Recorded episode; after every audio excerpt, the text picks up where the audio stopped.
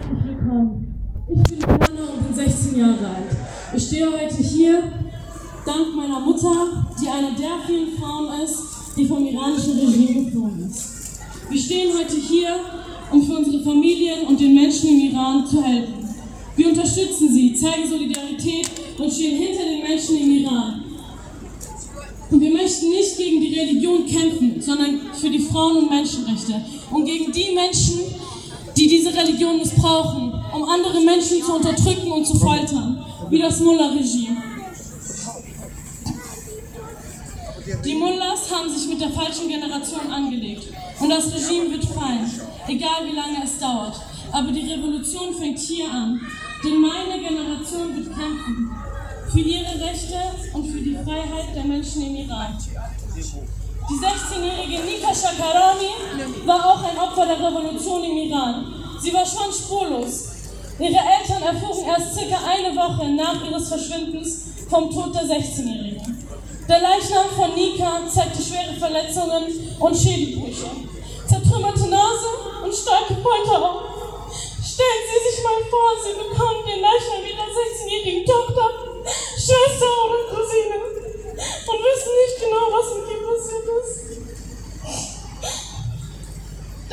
letzte Nachricht war, dass Sie gerade vor der Polizei fliehen.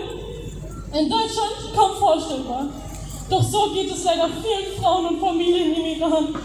Wenn ich nur vorstellen müsste, in so einer Angst leben zu müssen, kommen mir die Tränen. Mit dem Song Baroye von Sherwin Hajipur haben wir es sogar ins deutsche Radio geschafft.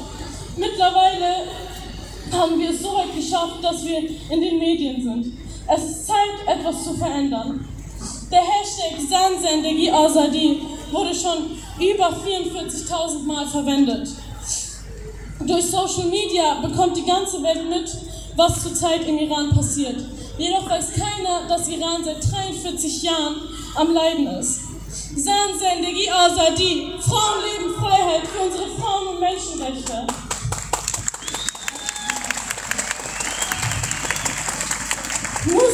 Wie Fatal, PA Sports, Nemo und Shirin David teilen den Hashtag Sansendegi Azadi oder Jin Jian Azadi. Sie nutzen ihre Reichweite, um Solidarität für die Menschen im Iran zu zeigen. Auch Joko und Klaas gaben ihrem Instagram-Account zwei iranischen Frauen für unbestimmte Zeit. Heute ist auch der Geburtstag von Tomasz Salehi, dem iranischen Rapper. Erst vor kurzem wurde der Rapper Tomasz Salehi festgenommen. Er sitzt im Gefängnis im Iran und wird wahrscheinlich zu Tode bestraft. Und das nur, weil er etwas rappt, das den Mullahs nicht gefällt.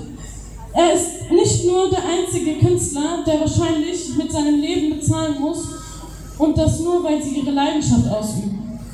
Viele Journalisten, Kritiker, Schriftsteller, Chefredakteure, Musiker, abgesetzte Minister und politisch Gefangene sind im berühmt-berüchtigten Evin-Gefängnis, was auch vor kurzem in Brand stand.